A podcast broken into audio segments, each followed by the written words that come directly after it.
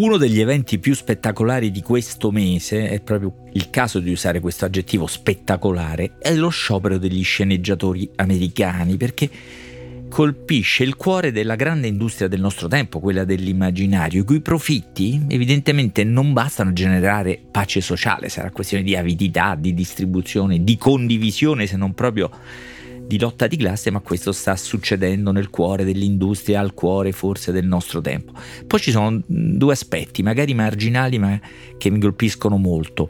Il primo è il tema dell'intelligenza artificiale, o comunque di una rete di algoritmi che potrebbe sostituire la creatività degli scrittori e degli sceneggiatori. È un tema enorme, però certo, se la scrittura di alcune serie è già automatica, già standardizzata. Ricordate nell'ultimo film di Nanni Moretti quella scena in cui lui presenta la sua sceneggiatura a una produttrice di una grande piattaforma e lei, un po' schifata, gli rimprovera l'assenza di momenti topici, evidentemente canonici. Dov'è il what the fuck? Gli chiede davanti alla sua faccia stupita. Ecco, se la creatività si arrende a questi automatismi, è certo l'intelligenza artificiale ha la strada spianata.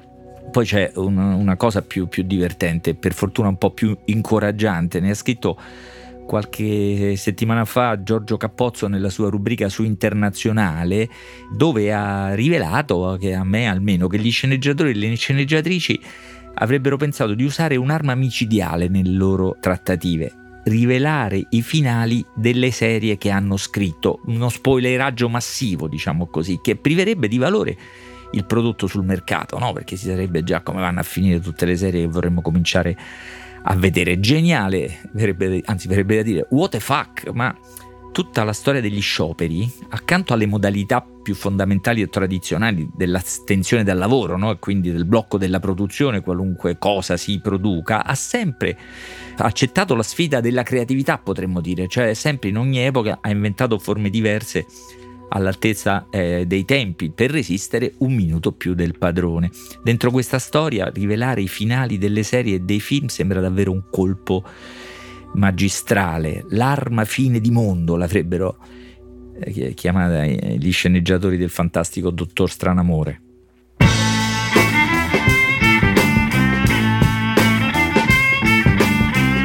Questo è Timbuktu di Marino Sinibaldi, un podcast del Post che parla con i libri.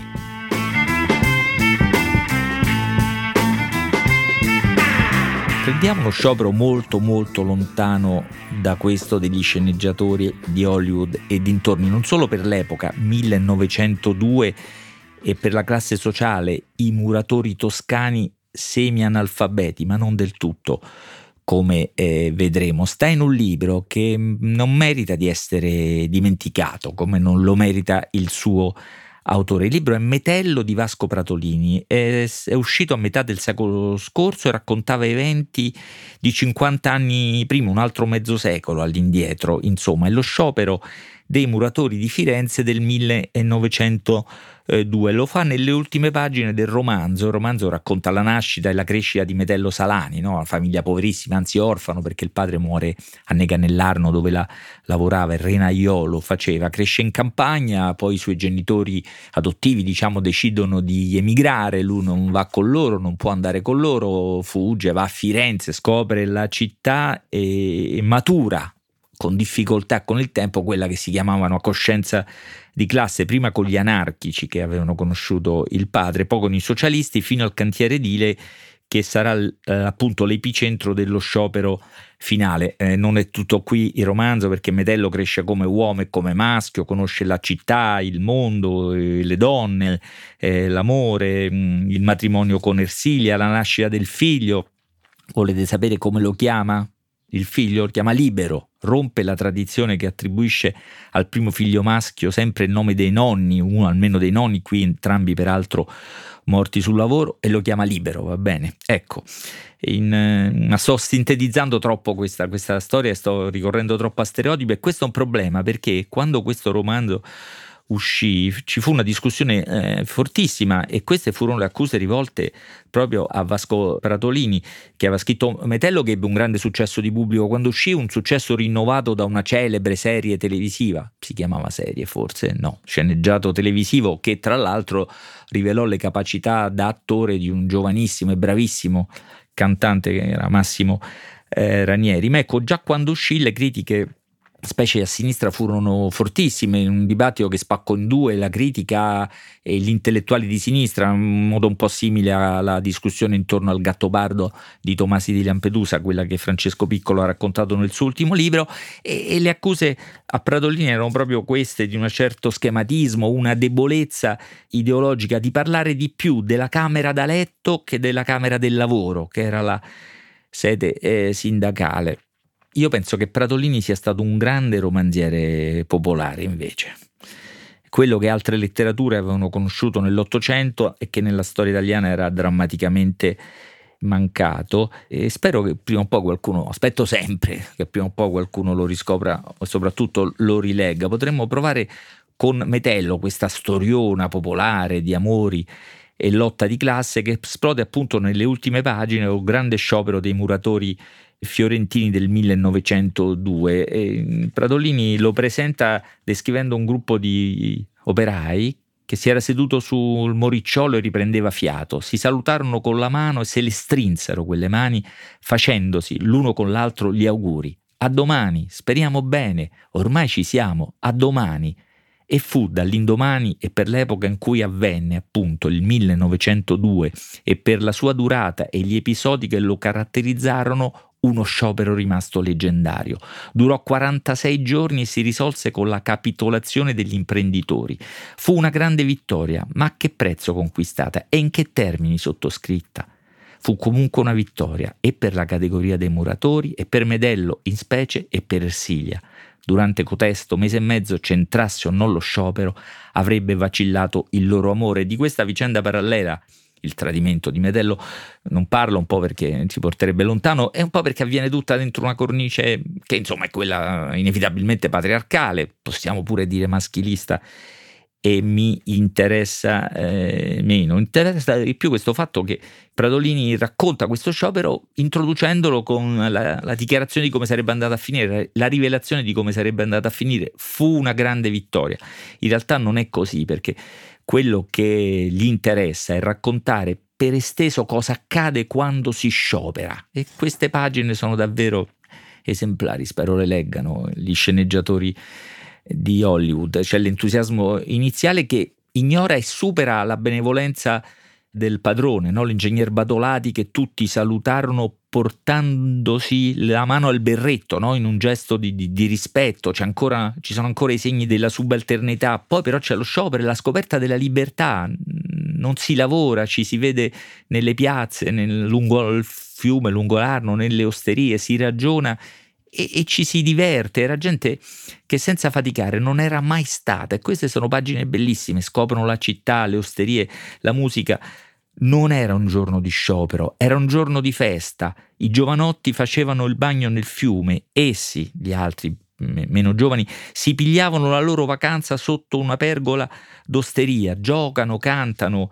C'è un operaio che era stato un muratore, che era stato in Germania, conosce il tedesco e canta un Lied, una romanza, le parole sono di Goethe, la musica di Beethoven, che parla di felicità, non solo di lavoro e di salario, e tutti lo ascoltano incantati, non capiscono le parole, e lui gli spiega che sta parlando di felicità, e mi sembra significativo che questa parola si affacci in questo sciopero antico. Sono belle pagine effimere però, perché presto affiora la fatica di sostenere lo sciopero, e tanto è gente che senza lavorare non era mai stata, non sapeva manco bene cosa fare, si annoiano pure, a un certo punto passavano ore senza scambiarsi una parola, disegnavano sezioni di pareti sullo sterrato coi fuscelli, tornavano ragazzi loro malgrado, scrivevano viva io, viva il socialismo, abbasso l'associazione, l'associazione era la neonata associazione dei padroni edili.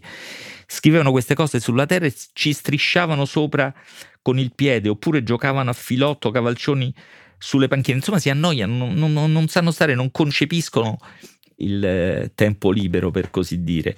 E poi cominciano a mancare i soldi, non bastano più le collette degli operai delle altre fabbriche e anche di tutta Italia, c'è la fame in casa ed è difficile tornare il fine settimana in campagna, dove vivevano molti di loro senza una lira. Così le giornate diventano lunghe, si cominciano le divisioni, le prime cedimenti, le liti interne. Poi questa è gente forte che si fa botte facilmente, ce ne sono diverse di botte tra gli stessi scioperanti. Intorno c'è una città che li osserva, li guarda, solidarizza persino i militari, i soldatini li chiama Pratolini, giovani e poveri anche loro, solidarizzano con gli scioperanti che, come abbiamo detto, anzi lo aveva già detto Pratolini nelle pagine che raccontano questo sciopero, vinceranno, ma a che prezzo?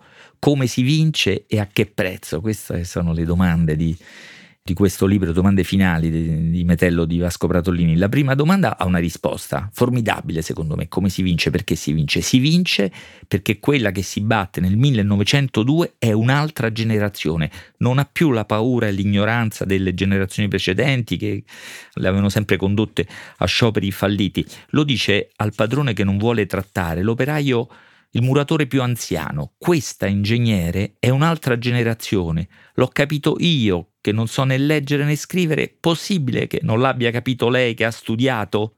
È una generazione nuova, quella di Metello, che peraltro qualche libro prova anche a leggerlo, no? Manuali di socialismo marxista o gli articoli di Turati, che è tanto bravo, dice, ma scrive tanto, è difficile. Ci si spacca la testa dopo il lavoro e una sera esclama: ora ho capito. Cosa hai capito? Gli chiede l'innocente Ersilia. Ho capito la teoria della forza lavoro, che era un po' il cuore della... sembrava il cuore della teoria marxista. C'è ovviamente ironia e tenerezza in Pratolini, che descrive Metello così entusiasta di aver scoperto la forza lavoro, ma la teoria della forza lavoro, ma anche così Metello trova le parole, no?